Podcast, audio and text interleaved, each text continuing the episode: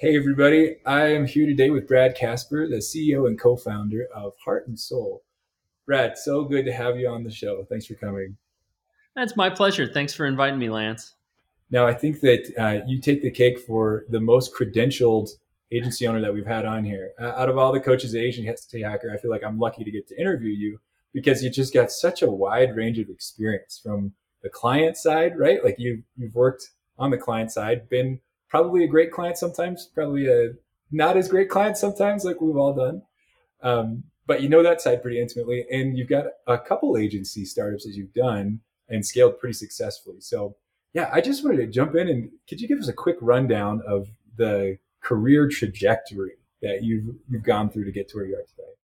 Well, thank you. Appreciate that, Lance. And you're right. I've been on the client side, and I maybe was a bad client at times, so maybe I'm getting my my due now as a agency co-founder. But uh, before I started Heart and Soul in October of 2020 with my partner Matt Moore, um, you know my my career trajectory coming out of Virginia Tech, I actually worked for General Electric uh, in finance for a few years, but I said, God, this is really boring uh, I don't want to do this. And I jumped to Procter and Gamble. Uh, people in Cincinnati used to call it Procter and God because it was a big ass employer and um, in, and certainly one of the bell cows when it comes to leadership, marketing, and advertising development. You know, I think like a lot of people who go to P and G, you think, okay, how's this going to look on my resume? It's probably going to look pretty good and maybe we'll stay three, five years. Well, in my case, I stayed 16 and a half years, nine and a half years of which were in Asia. And then uh, my final job at P&G was a vice president uh, of a global strategy and innovation group in a $10 billion business unit. And I said, wow, this has been a pretty good journey. Well, I, I got an opportunity to become president uh, in Princeton, New Jersey of another consumer goods company called Church and Dwight. Um, many people don't recognize the corporate name there, but they recognize the brands like Arm and Hammer and Trojan and First Response Pregnancy Kits and Arrid deodorant and a couple of these other brands that were a part of my portfolio. And that turned out to be a great little run for three years. But then I got recruited to become the CEO of Dial Corporation, which by then had been acquired in 2004 uh, by Henkel, a German multinational, also in the consumer goods space. And I come in as their first CEO after the acquisition in 05. And I did that for five and a half years. I then went on to do some private equity flips. And I also was president of the Phoenix Suns basketball team. So I've had a very, um, at times chaotic, but nonlinear career progression. I'm I'm grateful, of course, for every turn left and right that I took, and I look back and it's, it's made me a different person, maybe than the one I was. But I, I hope um, many people would say that I'm a better person as a result of some of those adversities and some of those left and right hand turns. Um, but in 2016, I joined another agency here in the greater Phoenix area, uh, helped scale that pretty significantly. And it was my first time not being on the client side, but frankly being on the agency side. But I really figured that having worked with some of the best advertising agencies in the world during my career, that maybe I could apply what I've learned from the client and make agencies better uh, and more, frankly, better meet their uh, emerging needs.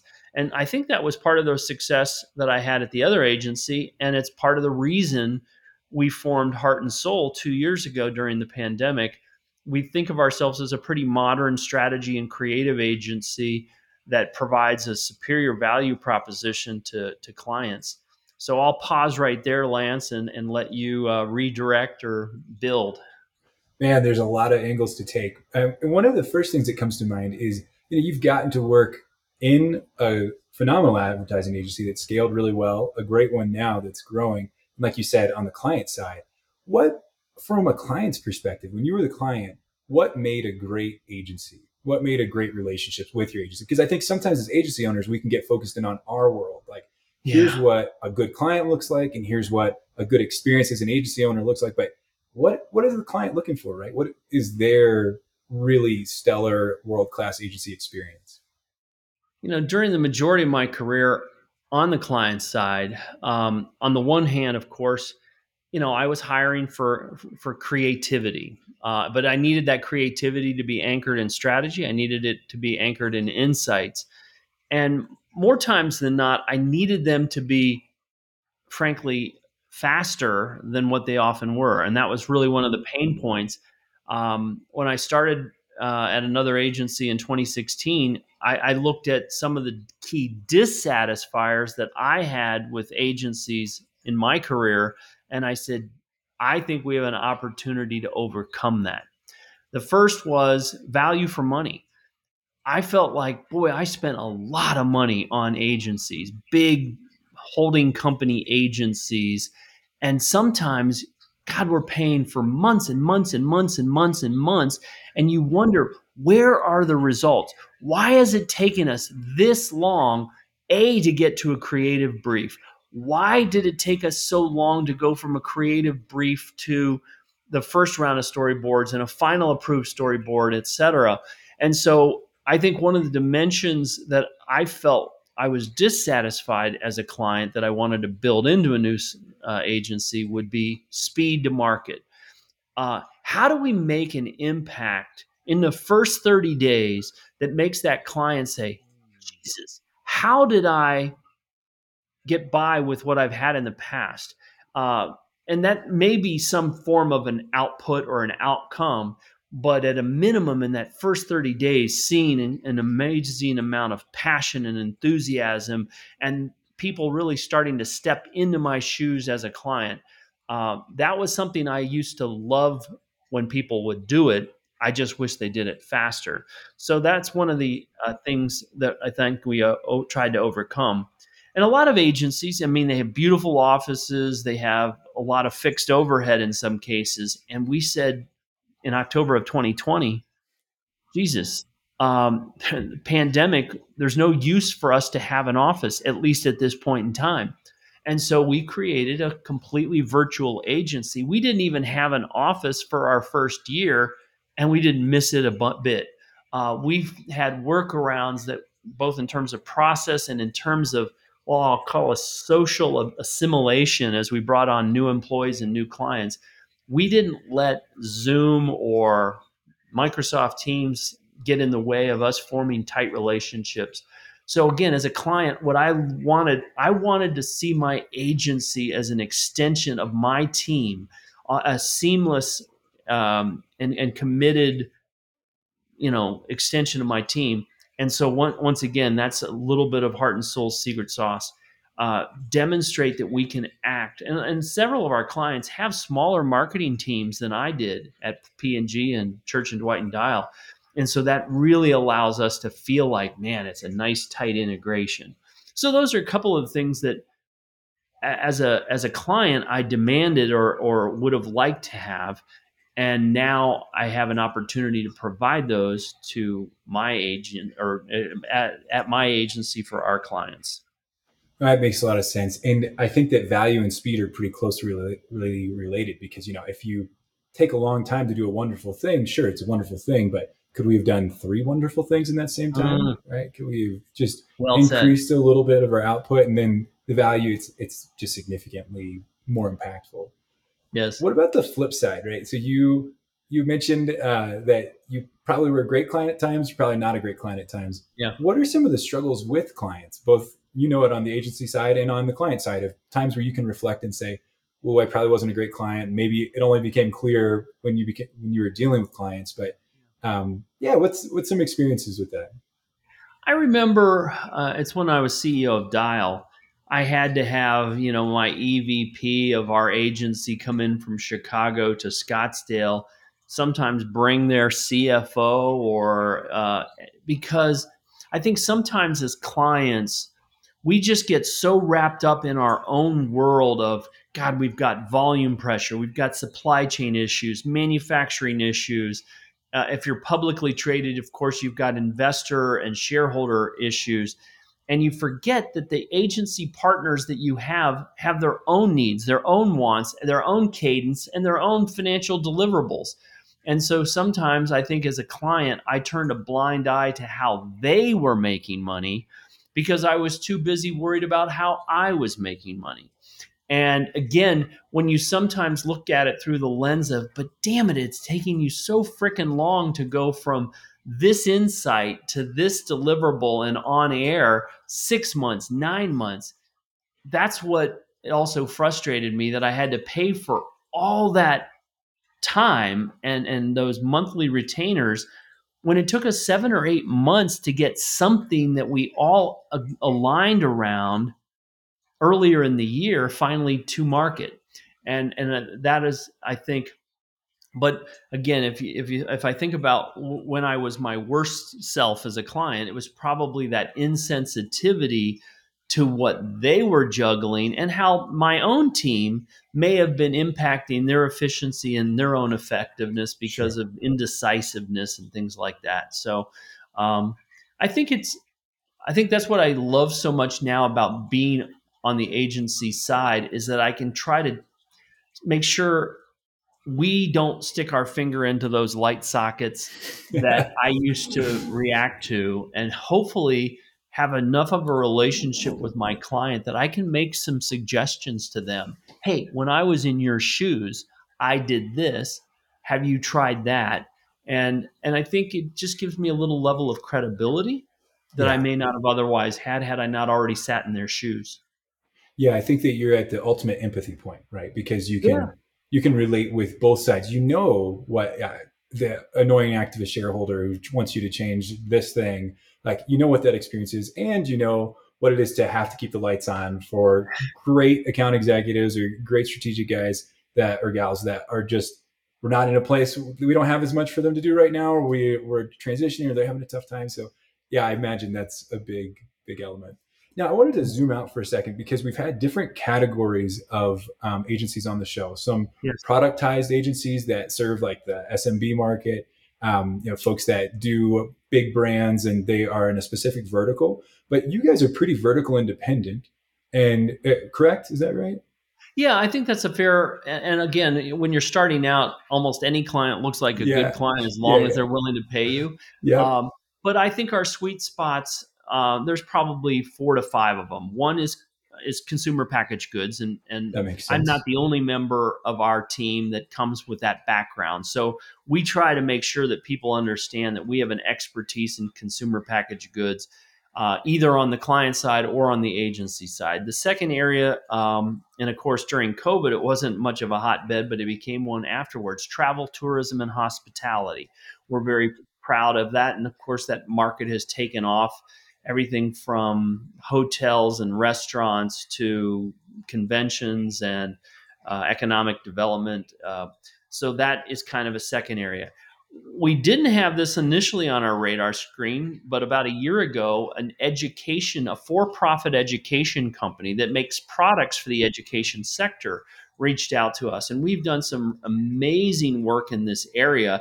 And of course, it fuels our passion because we learn that COVID had such a detrimental impact on learning, social mm-hmm. emotional learning, and distance learning. Now, the test scores of kids who spent one or two years kind of working uh, and learning remotely, their their English and their math scores are suffering. And so, to be that close to this education sector, uh, I think has really been a, a, a blessing for us and one that our team gets very passionate about living out in Arizona, which is among the fastest growing states in the country, if not the fastest, home building, master plan community, and real estate development is smoking hot. Now, the downside of that is it's so hot that it fuels a higher inflation for people who've chosen sure. to live out here. But that's become a real sweet spot for us. And um, we have, and when your brand name is called Heart and Soul, um, you try to be about kindness, you try to be about empathy, and we're working towards an RFP. I'll call it. It's not really an RFP. It's it's more of a creative collaboration with uh, a health uh, agency uh, on suicide prevention. Wow. It's something that we're really, really passionate about. And little did we know that more than 45% of our employees have had a family member a friend or you know one degree of separation away from either a suicide or a suicide attempt wow. so uh, our heart beats a little harder when we think about how can we make creative uh, solutions that can change the way people live work and play and in this case maybe even save a life mm. yeah it's a pretty big spectrum right because you have folks that uh, you help us brush our teeth you help us yeah. live at home and help us stay alive in that home it's that's powerful i think yeah. it's a, a, a big spectrum and a real real neat one yeah. so if you're, you know, for productized marketing, I think people have yeah. a pretty good view. I, it, say you're a video production company, somebody approaches uh-huh. you or you approach clients, say, I'd like to help you do a video. You guys work as an agency of record. So just, can you explain a little bit about what, um, what the uh, client at your agency experiences, right? And, you know, you start off, I don't know, do you guys prospect a lot or how does business development work would be a great first question.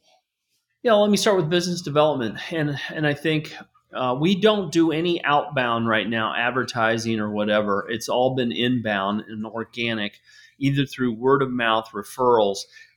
If if there is any outbound, it tends to be from me reaching back out to people who maybe used to be my VP or marketing director yeah. or something like that. And now they're in a position as SVP, EVP, president, or CEO. And so some of our clients have come in through that familiarization. Um, and I, I, would like to think that we've earned the business, that it hasn't simply been a pay it forward type of thing because they liked working with me in the past.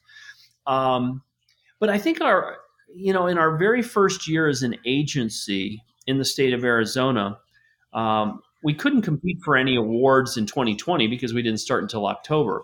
We couldn't compete for any awards in 2021 because we were literally getting our first kind of trip around the sun and having to develop work and see that the work that we develop works.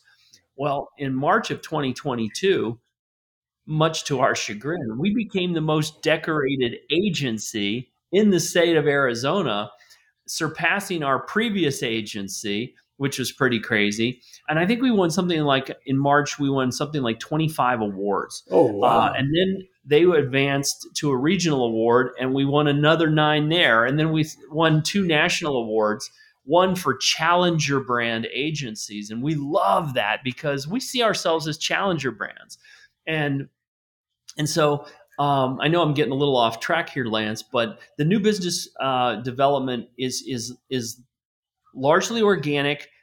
A lot of it is affiliations with with me, and then secondarily, now one of our VPs uh, who's done some great work at previous agencies. His tribe is starting to follow him, yeah. and so we're getting beer accounts, we're getting transportation accounts, we're getting theme parks. So it's pretty exciting to see the momentum that's growing, and it's not all because of people I know, but people we've hired and they yeah. Know. Oh man, that's exciting. And also, I you know you mentioned that you're hoping it wasn't just a pay it forward thing, and I have a really tough time just with some of the clients we've had. They're great clients. I think they like working with us, but I imagine they chose you guys because they believed you could help their brand, right? It's I'd it's like, like, to think so. The dollars I'd are like hard spent. They're pretty. They got a lot of objectives to hit, and I I feel like to have a new agency, you know, not just a side project or something, they believed right. something there, right? Like they saw yeah. something. Yeah, I think, uh, and our our largest clients our AOR clients, and and you know when we got to that point where they knew they wanted us and we wanted them, and it looked like it was going to be a productive relationship, you know, we negotiate a, a an annual contract that's severable by either cli- client or agency. And I'll, I'll be the first to tell you, there are a couple clients that we've had in our first year that we just didn't feel like we're completely respecting our team. And, and when we would talk as a team, particularly when you've got a small agency and you call yourself heart and soul, you want to be loved and respected. And if you feel like your client isn't doing yeah. that, you know, I, I had to speak to a couple executives and it didn't look like the relationship was going to be improved. So we fired the client. Yeah. We just walked away from it. So probably about two thirds of our income come from AOR and about a third, therefore, from projects. The projects can be anything from brand identity and creative strategy and purpose, mission, vision, values, etc. But what's nice is after we've done that work, the vast majority have said, "Hey, there's a follow-on project. Can you do Yeah. this and this and this and Yeah, this?" yeah, yeah. Uh, and you know, we started to hunker down in June or July when the the winds of recession started blowing in everybody's face, and we thought, God, this could be a really crappy time for agencies. Yeah. And we have found the exact opposite to be the case. But I'd love to think that people say, okay, we're going to have a limited amount of marketing dollars. Let's go with an agency that, in and of itself, is agile, is Mhm. good value for money, and they have members of their team who've been on in our seats before as clients, and they really understand that we may not have as big a budget, but we've got to make sure that budget is spent as efficiently and as effectively as possible. And so I do feel like there's another case where, again, maybe not so much pay it forward, but hey, if we're going to pay it at all, let's pay it with someone who knows what we need and has been there and in the trenches, um, maybe first as our leader and now as our partner. And I think that there's uh, something we've experienced is if you have some big three letter agencies, some really great agencies that are very large, very very strong, um, Yes. you know, track record, but sometimes these smaller clients are just that to them, right? They're they're a smaller client, and and you kind of feel it, right? When it, when you're the small account, you don't. I, we never feel like a small account ourselves, but you Right. can tell when your legal counsel or your accountant or whoever it, you're the small client. Right. And I feel like sometimes with the boutique agency, right, like Heart and Soul or someone, Yeah. you go, ah, we're important to them, right? This Yeah. is this is a meaningful relationship to them, and they they might fire us if we don't get our act together, but they they don't want to. It'd hurt, right? Like it's not their first choice, Um, Right. And I, I think sometimes that's during the recession, kind of.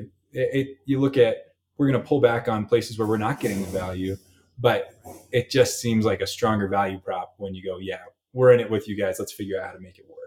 Versus, I know we're one of two agencies left for this um, uh, craft brewery uh, that's owned by Anheuser Busch, and I, I made the point to them the other day as we sat down with them. First of all, I think between the two or three agencies that were left in the running, only Heart and Soul had both founders show up. Um, yeah, for it's not a, it wasn't going to be a big account and it may not even be an aor account although i think it'll likely become. Um, again that's our opportunity to impress upon them. You are really important to us. Yeah. can you be absolutely sure if, if you're um, partnering with an agency five or ten times our size that you're important to them so i completely agree with your point of view lance i do think um, that younger smaller agencies it's not just their agility but to make sure that their brain power is really being applied to its clients and that we're not just administrators man i'm Yeah. the chief strategy officer i'm the chief client officer and my partner matt is the chief creative officer the president and he'll be the guy who's helping to produce the content that they so richly deserve Yeah. Yeah. And I think that there's a level of um, hard to put a price tag on value of saying, Mm. hey, we've got people with rich experience. And uh, really, like, they might not buy you because they worked with you in the past. But I Mm. think that when you bring a track record and you bring a team that has some great experience in, in these industries, it, it just seems like a no brainer for them where they say, ah, we want to work with these people, right? Like, Yeah. Um, so going on, business development is mostly inbound organic. And Yeah. then what does the RFP process look like, right? Like there's some folks that sell all via Zoom. They say, hey, we're going to, we meet here, or it's structured. Sometimes it's a structured RFP. Sometimes it's saying, let's, let's spitball ideas. What does it usually look like for Heart and Soul? you know, over our nearly two years, um, I think in the first year, um, I bet we won about sixty or seventy percent of the RFPs we went after, and and I think that's a really high win rate. I would say our win rate in our second year, first of all, we haven't done that many, and our win rate is probably still around that 50% level. I've talked to other agency heads who either don't do RFPs anymore because their odds of winning they feel like are 10 or 25%, and that's just not a good use of their time and talent. We have found the opposite. Now, we don't go into an RFP unless it meets a few criteria. One, it's an industry we really feel like we can make a difference in.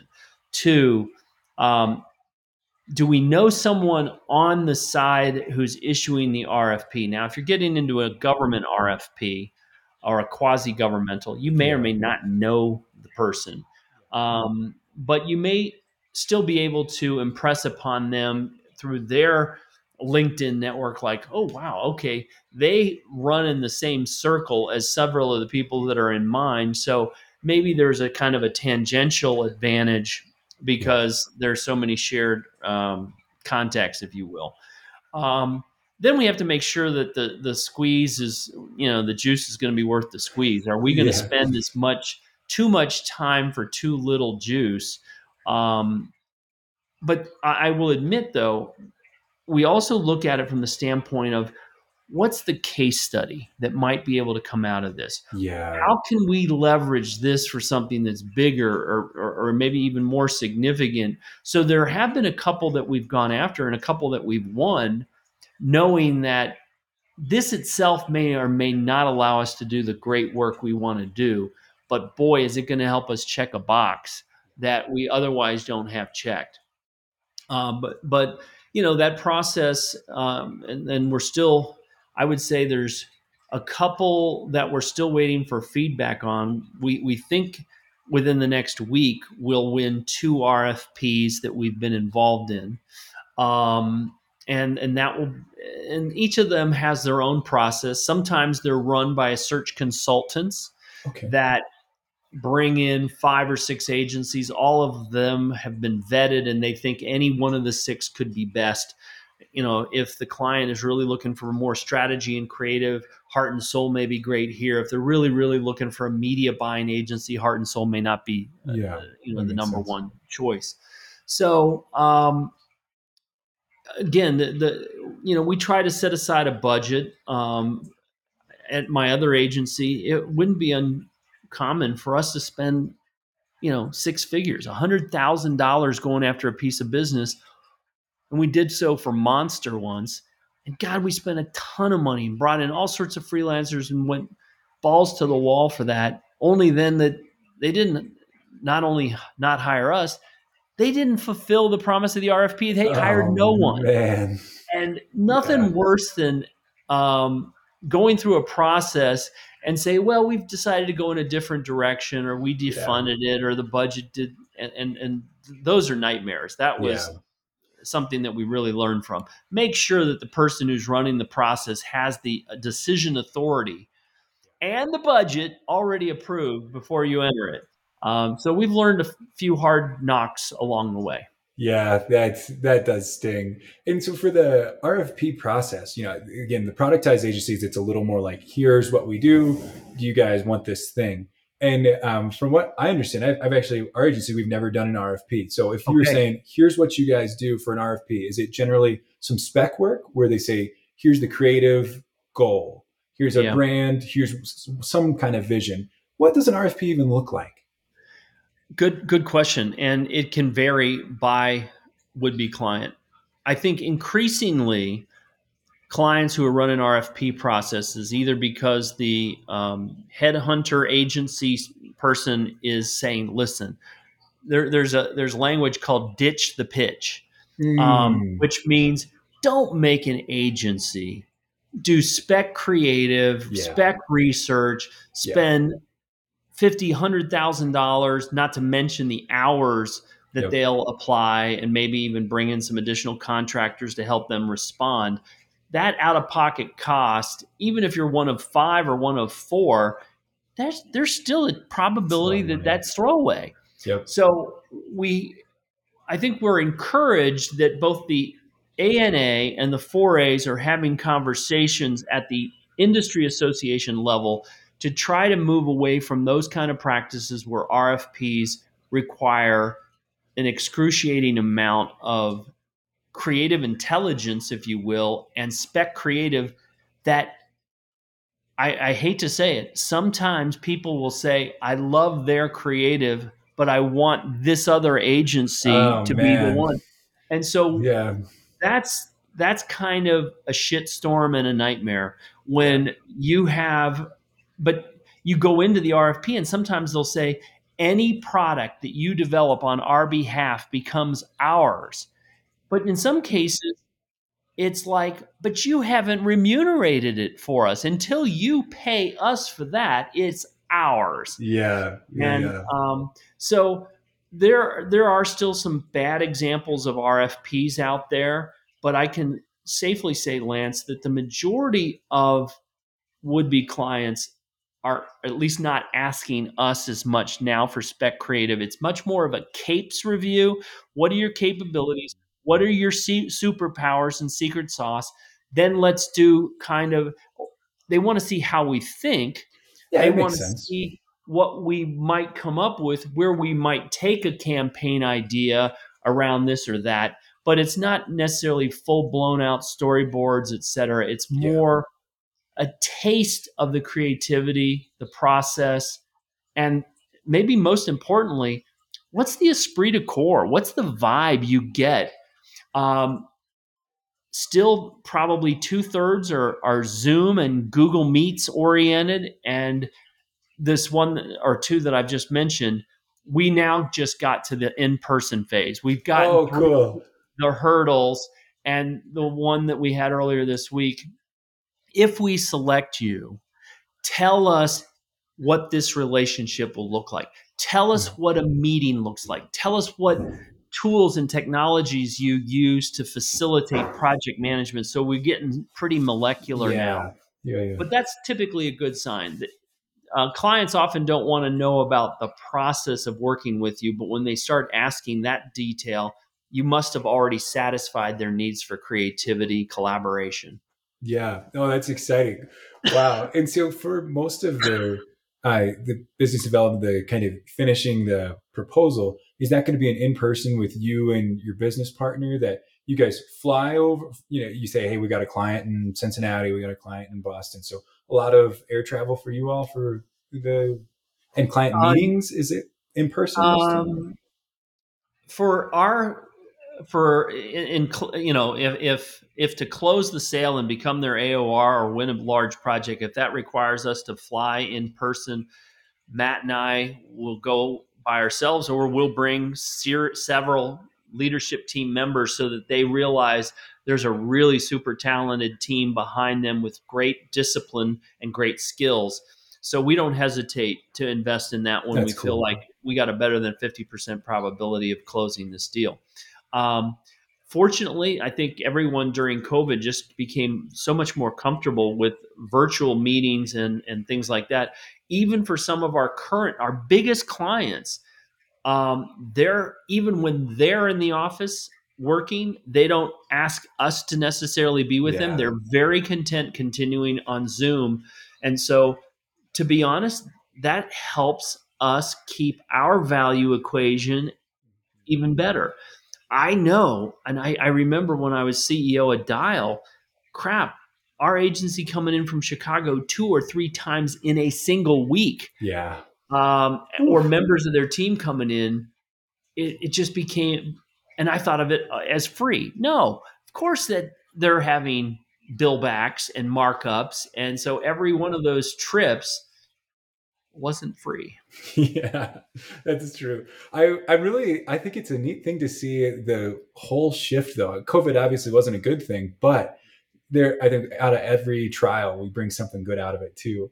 And, yes. uh, and I feel like the, the just cost savings, right? It may be bad if you're an airline, but really good for a, times where we used to think like, oh, I want to see that person in person, right? I want yes. them to sit across from me and we talk about it. Yes. But it cost three grand to get them there. When you you know you add everything in and you go, wow, was that really worth? Was that the best place for that value? And it's not a big deal for one trip, but yep. for fifteen a week, you go, whoa, this is this is really adding up. Yeah, um, no, so, I completely. Not only the the dollars, but just also the time and inefficiencies. Yeah. Of going through TSAs and sitting in lounges yeah. and oh, there's the thunderstorm over Dallas. It looks like we're going to be here for two hours a lot of lost productivity. I do feel like COVID has ter- told us and helped us reframe how we spend our workday. And I don't. I'm not working shorter hours now. I think I'm working better hours. Mm, yeah, I, I, would agree because it, it, switching costs are high, right? Every time you change yeah. locations, there's a switching cost to it.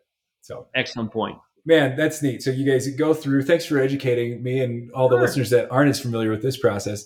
Um, when you so you move in, you you win a client account, right? Maybe, right. We'll just assume that you're the agency of record and it wasn't yep. a project then what is what does that working relationship look like? We just covered not all the meetings are in person, yep. but right. you know you you try to get some wins for them quickly.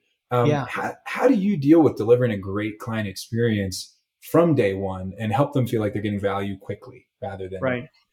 You know, you know um, g- good question, Lance. I think one of the things, even though probably to win the piece of business, we've already done one or more discovery sessions to better understand what their business problems are, what are the challenges that they're trying to overcome, and and we've already probably impressed them with one or more of our solutions. But we don't take for granted that everything we may have learned during an RFP process or a dating process is still their top priority today. So mm. once we've got that contract and that marketing services agreement signed, we go right back into another discovery. Let's make sure that we really understand that the priorities that you may have articulated eight or 10 weeks ago are still the priorities today. Because yeah. I want to make sure that if we uh, now in that first 30 or 45 days consciously we're thinking, how do we get a couple wins on the board? What yeah. would a win look like? We may not ha- ask that question to our client. What does a win look like in the first 30 or 40 days? Also, sometimes I do. Yeah. I just want to anticipate this is going to be one of those su- uh, surprise and delight moments that they're not going to expect us to come back in 30 days with this done and we're going to blow their shorts off. And and and so that's we, we try to find even if it's just a few small wins because we think that they're if they've had an experience with a large agency in the past chances are they haven't gotten to first base and we're already rounding second and heading to third. So, so that's kind of a f- philosophy a small win would that be like hey we've got uh, we brought up this problem in discovery we just went through this and here's um, here's some initial ideas on the strategy we could take or what does a small win look like for a lot of your clients? and it could take uh, most often it would probably be um, let me give you a couple examples um, a, a, new a new client came in about two or three weeks ago he said i think i need some brand identity work. I think i want a new website. I'm going to reposition my company in this real estate sector from a to b. So we do some discovery. Um, next week he's not exactly sure what he's going to get. But on wednesday we're going to sit down and we will have written uh, so it'll be less than four weeks from our initial discovery. He's probably expecting a few th- things like a direction we may take on brand identity. We're going to hit him with a new purpose, vision, mission, core values, brand positioning, brand essence, taglines, and a manifesto overview of what his brand could look like in the public domain when after we do his website refresh and his brand identity. So we're already going to hit him with holy shit, this is a really integrated thing. I didn't know I was running a company that great, but I love that company yeah. that you just described and I aspire to live up to that. And so that's the those are the magical moments that not only get a, a relationship off on a really good first step, but then secondarily lead to, well, do you, you know, I know our original scope of work is here. What about if we did this? Oh, yeah, we can do that too. And yeah. so I really feel then the organic growth opportunities fall right behind it because we've over delivered on initial expectations. Um, that being a, a, very tangible example of something that's a work in process, but we try to do that. Um, in some cases, here's a, here's a a perfect example. One of our our clients is a publicly traded financial institution and bank in Texas. They hired us in our first month as an agency in October of 2020.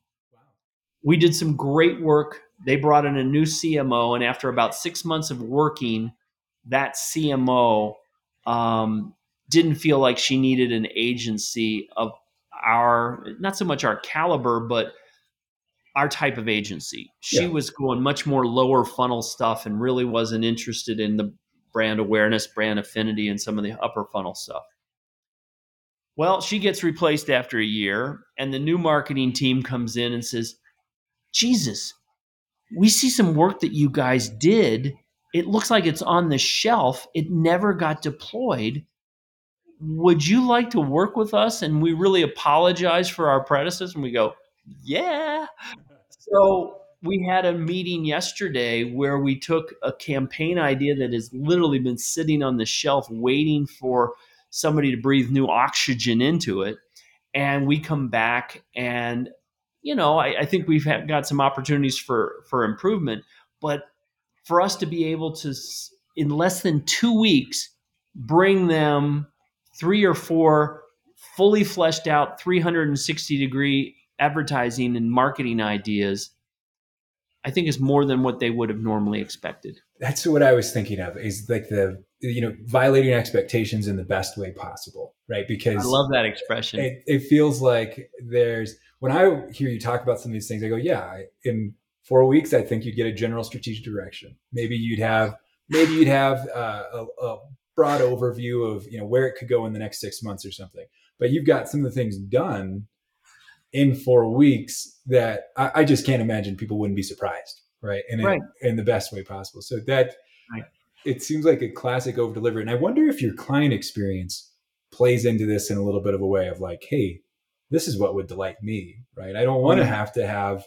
I don't want to. If you know what you want to do, can you just do it? And then we can we can edit that rather than waiting around for the additional time. And sometimes it it feels like we can all struggle with it, but it's a what's the minimum I can deliver, right? Or what's what's the minimum I need to deliver to keep them happy? And and that's I get it, right? Everybody's got a business to run. There's a lot of pressures, but it seems like you guys have flipped it and said, all right, what can we get done in this time rather than what's the minimum we have to get done in order not to lose them as a client? That's a really, really well said. Um, when I was at the other agency, I coined the term rapid response, not direct response, but rapid response.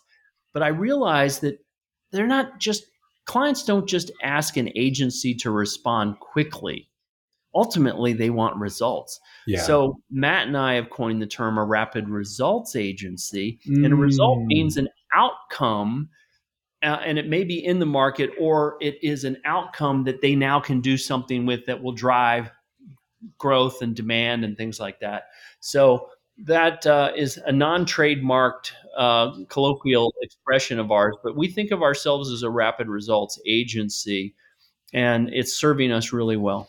And I imagine it bubbles up for the team too, right? Where they they get the feeling for it. I think there's uh, we've all been in on teams or in organizations where you say, okay, we've got too much to do, so we need to triage, right? This is a triage Yes. kind of situation, and it's a different thing to say.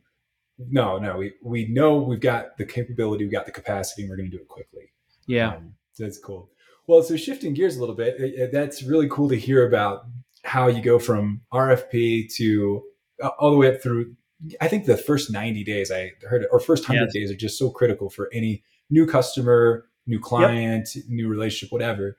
Um, and if you you guys have a lot figured out, and I always like to hear what what the next thing you're trying to figure out is. Right? There's always 20 things, but right now, what's what's the next thing you're trying to figure out? What's the next constraint?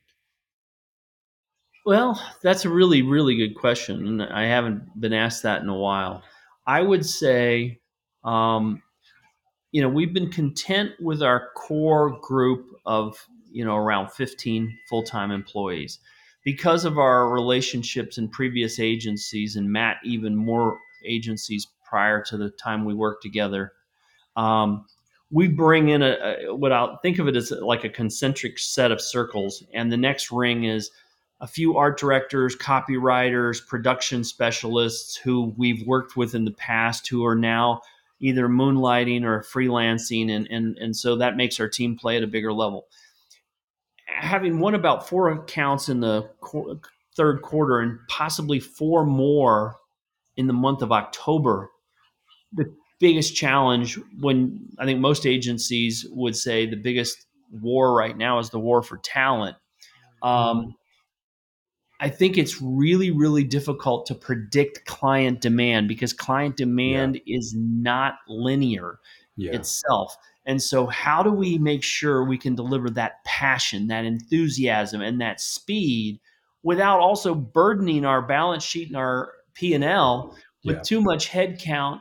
That oh no, client A decided to slow down. B has moved it to November client C moved it to January, and that always happens. Yeah. And and I think we've I think the thing we're struggling with right now, but I think we're like most agencies, we're finding a way to make it work is that uneven level of demand and crunch times.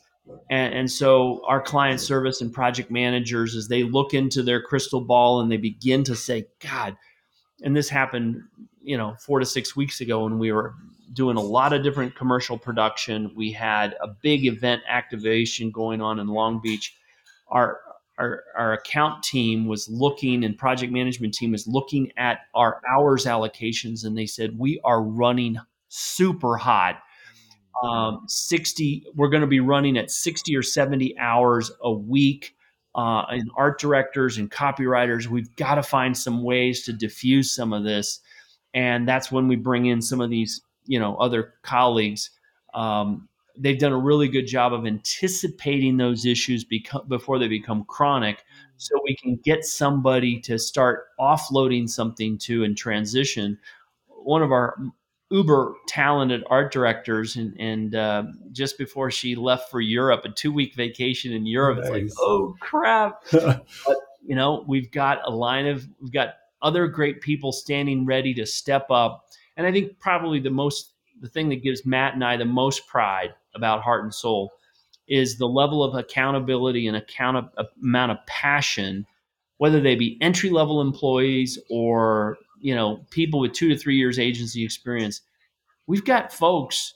Um, they, they they just don't quit. They just keep going and going. They feel this enormous sense of responsibility to do a job and do, do a job well um, and, and that just makes us so proud. We don't force them to do it, but they want to do it because at an individual level and at a corporate level, um, they want to make sure that we're moving forward. I've always thought of this as one of the, the real strengths of a small company as well, right? Because yeah. there's just a, a clearer line of sight for an entry level employee to the impact they're having and I, am sure you've experienced it sometime in your career where you go, "Wow, I just I just busted my hump. I worked really hard. I think the idea was great, and it and it got it just sat on a shelf. It wasn't even that it got killed or somebody didn't like it right. or whatever. It didn't get used, right? And yes. I think the converse being, "Wow, the work I'm doing now is gonna be out there, right?" And and that seems, at least for folks that we've worked with, it just seems like can be so much more uh, impactful when they they get to see that the client really used this, the client really appreciated it. They, and I imagine at Heart and Soul, it's just since you guys are at a time where everybody is crucial, yes. they get to see really quickly the impact they're having. And a lot of creatives want to create and they want to have their right. their work used, right? No, you're you're spot on, Lance. Uh, we did did our first all employee survey, uh, fielded it in July, got the results back uh, end of July, first week of August tried to pull it apart and synthesize it, looking at verbatims, looking at the and everything. Of course, was an, uh, anonymous, so people had that code of confidence and secrecy that they yep. could say anything, negative or positive. Then we took all employees through it in an offsite meeting so that they would not only see what they and their colleagues said, but we identified those very things. And the strengths, of course, was access to the founders, um, our, our speed of decision making. And I think one of the telltale signs, and this is true, and, and I can go back to companies that were hundreds, if not thousands, of employees. If an employee doesn't feel first of all, as we know, most people quit their company because they quit their relationship with their boss. Yeah. It probably has less to do with financial remuneration and more to do with relationships. So we the first test is do people feel valued? Do they feel like the work that they're doing is making a difference? Is it making the company more successful in addition to growing them individually? And when you get 90 and 95% agreement and acceptance on that, that's a good thing. Yeah. Um, the the researcher who kind of took us through these, uh, and I'd never used a survey quite like this. Your scores could go from a minus 100 all the way up to a positive Whoa. 100. Yeah, I've only seen zero to 100. When she showed us that you guys have nothing under 30, don't think of it as a 30 on a 0 to 100 scale. Think of it as a minus 100. 30 to 50 is average. Anything above 50 is excelling. And all of our scores were in that 60, 70, 80. And, and of course, the ones that made us feel best were those in the 90 or 100. We have a few 100s Wow. but it was again when you when we named it heart and soul we we said we are going to be a very culturally driven company we and we're not going to just have four or five core values. We have a cultural contract that everybody signs before employment Oh, and the cultural contract outlines 20 different behaviors and attitudes that is expected of an employee from heart and soul. Some of those are how we treat ourselves and most of them are, are, are of course externally focused in how we treat our clients. Um, you know one of the ones that uh, that i wrote that I, I feel really good about we say we are energy providers Hmm. um, we've all been in companies, large and small, where there's that person who sits in the room, is the naysayer. They're backstabbing. They may be saying one thing in the meeting and then outside the meeting, oh, she's a this and he's a that, and that's a Yeah. stupid idea. Those are the people that drain energies from organizations. they're sometimes they're provocateurs, but a lot of time they're saboteur. So um, the cultural contract means a lot, and I think we've been able to create a culture where people want to work there because they know, yes, we're small, but they're not sacrificing anything. They're actually gaining something from this environment. Yeah, I I resonate with that so much. Where we have a thing where it's like hey, we want to bring our whole self to work, right? And it's cliche, and it's it's been said many times, but it, I just think, well, who are you, right? We got a variety of different people. I come from a Christian background, and I really like math. Some people are artists that come from a Muslim background or Jewish or no faith at all. And it's so exciting though to say, hey, we can bring our whole selves to work and do something together.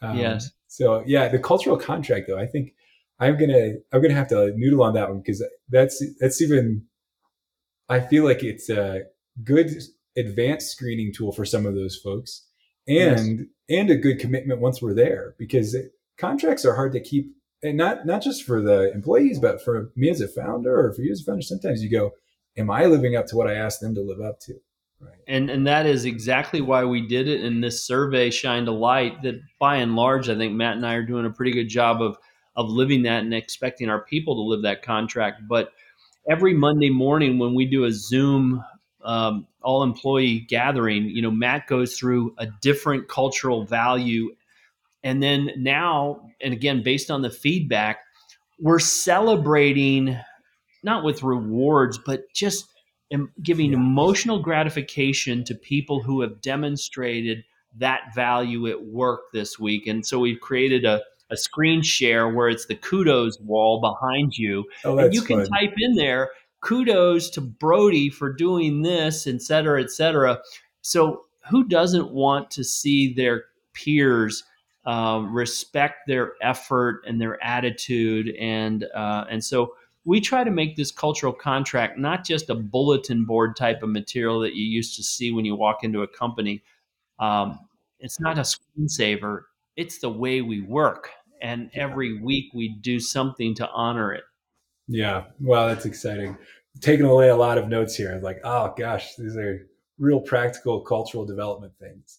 So, Good. well, Brad, my my closing question is always a little light, and it's a, just a simple one. But what you know, what um, do you go to to learn these days? Right? Are you a I I have a YouTuber I follow. I like certain books. I like certain authors. What if you're going to leave um, the audience with one resource or Yeah. one provider of resource, some thought leader? Then what would it be?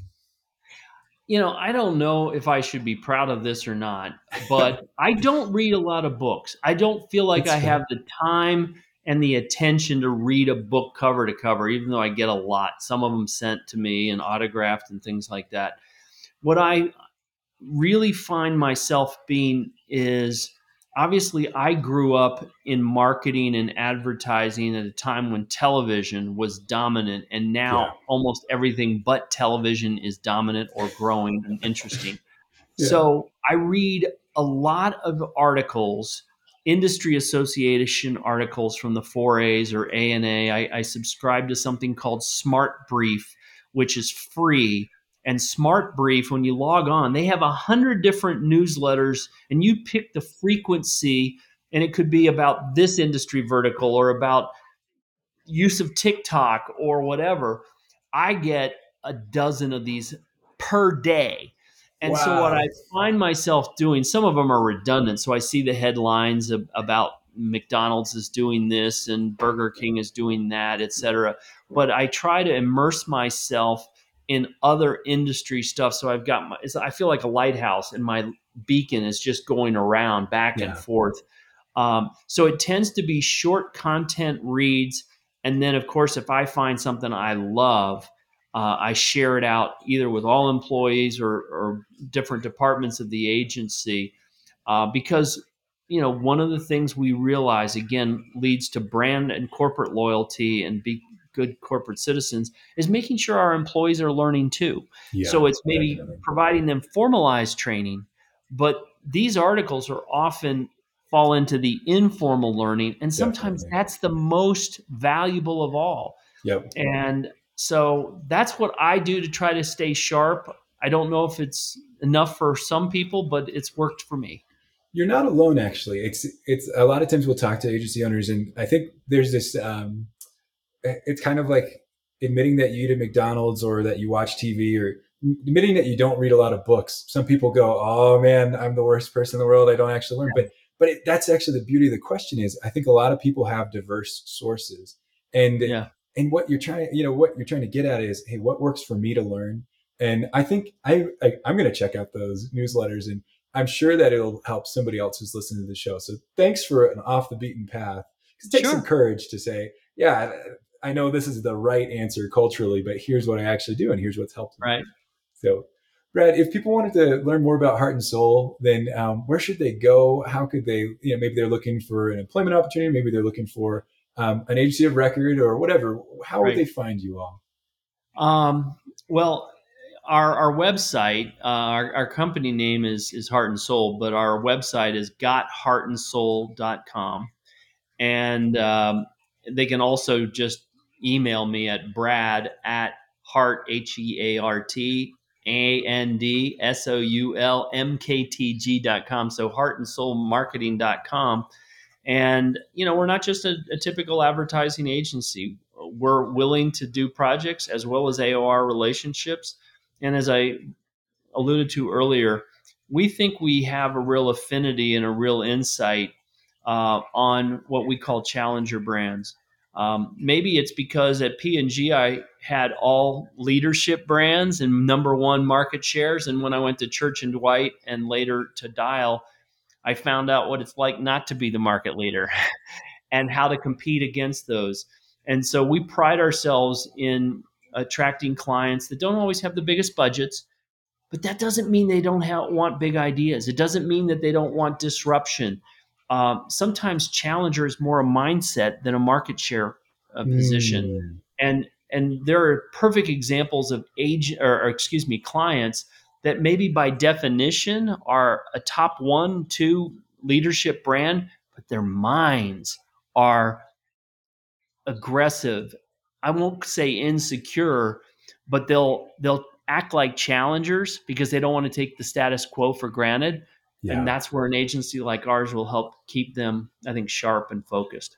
Yeah, I think that deep humility of any brand is going to be well served, right? Because it, it's it things change very quickly. Le- yes. Brands that were leaders five years ago, ten years ago, eh, they might not be leaders today, right? And so I feel like the option is to stay humble and stay a challenger brand, or become a challenger brand because right. somebody else is able to do it. Well, Brad, so great to have you on the show. Learned a whole lot, and uh, yeah, it was wonderful to hear your story. So thanks for coming on. I really appreciate it, Lance. Thank you very much. Thanks for what you're doing, and and this was one of the most fun podcasts I've done in a year. Oh, glad to hear it. All right, well, all the best. Thank you. Take care.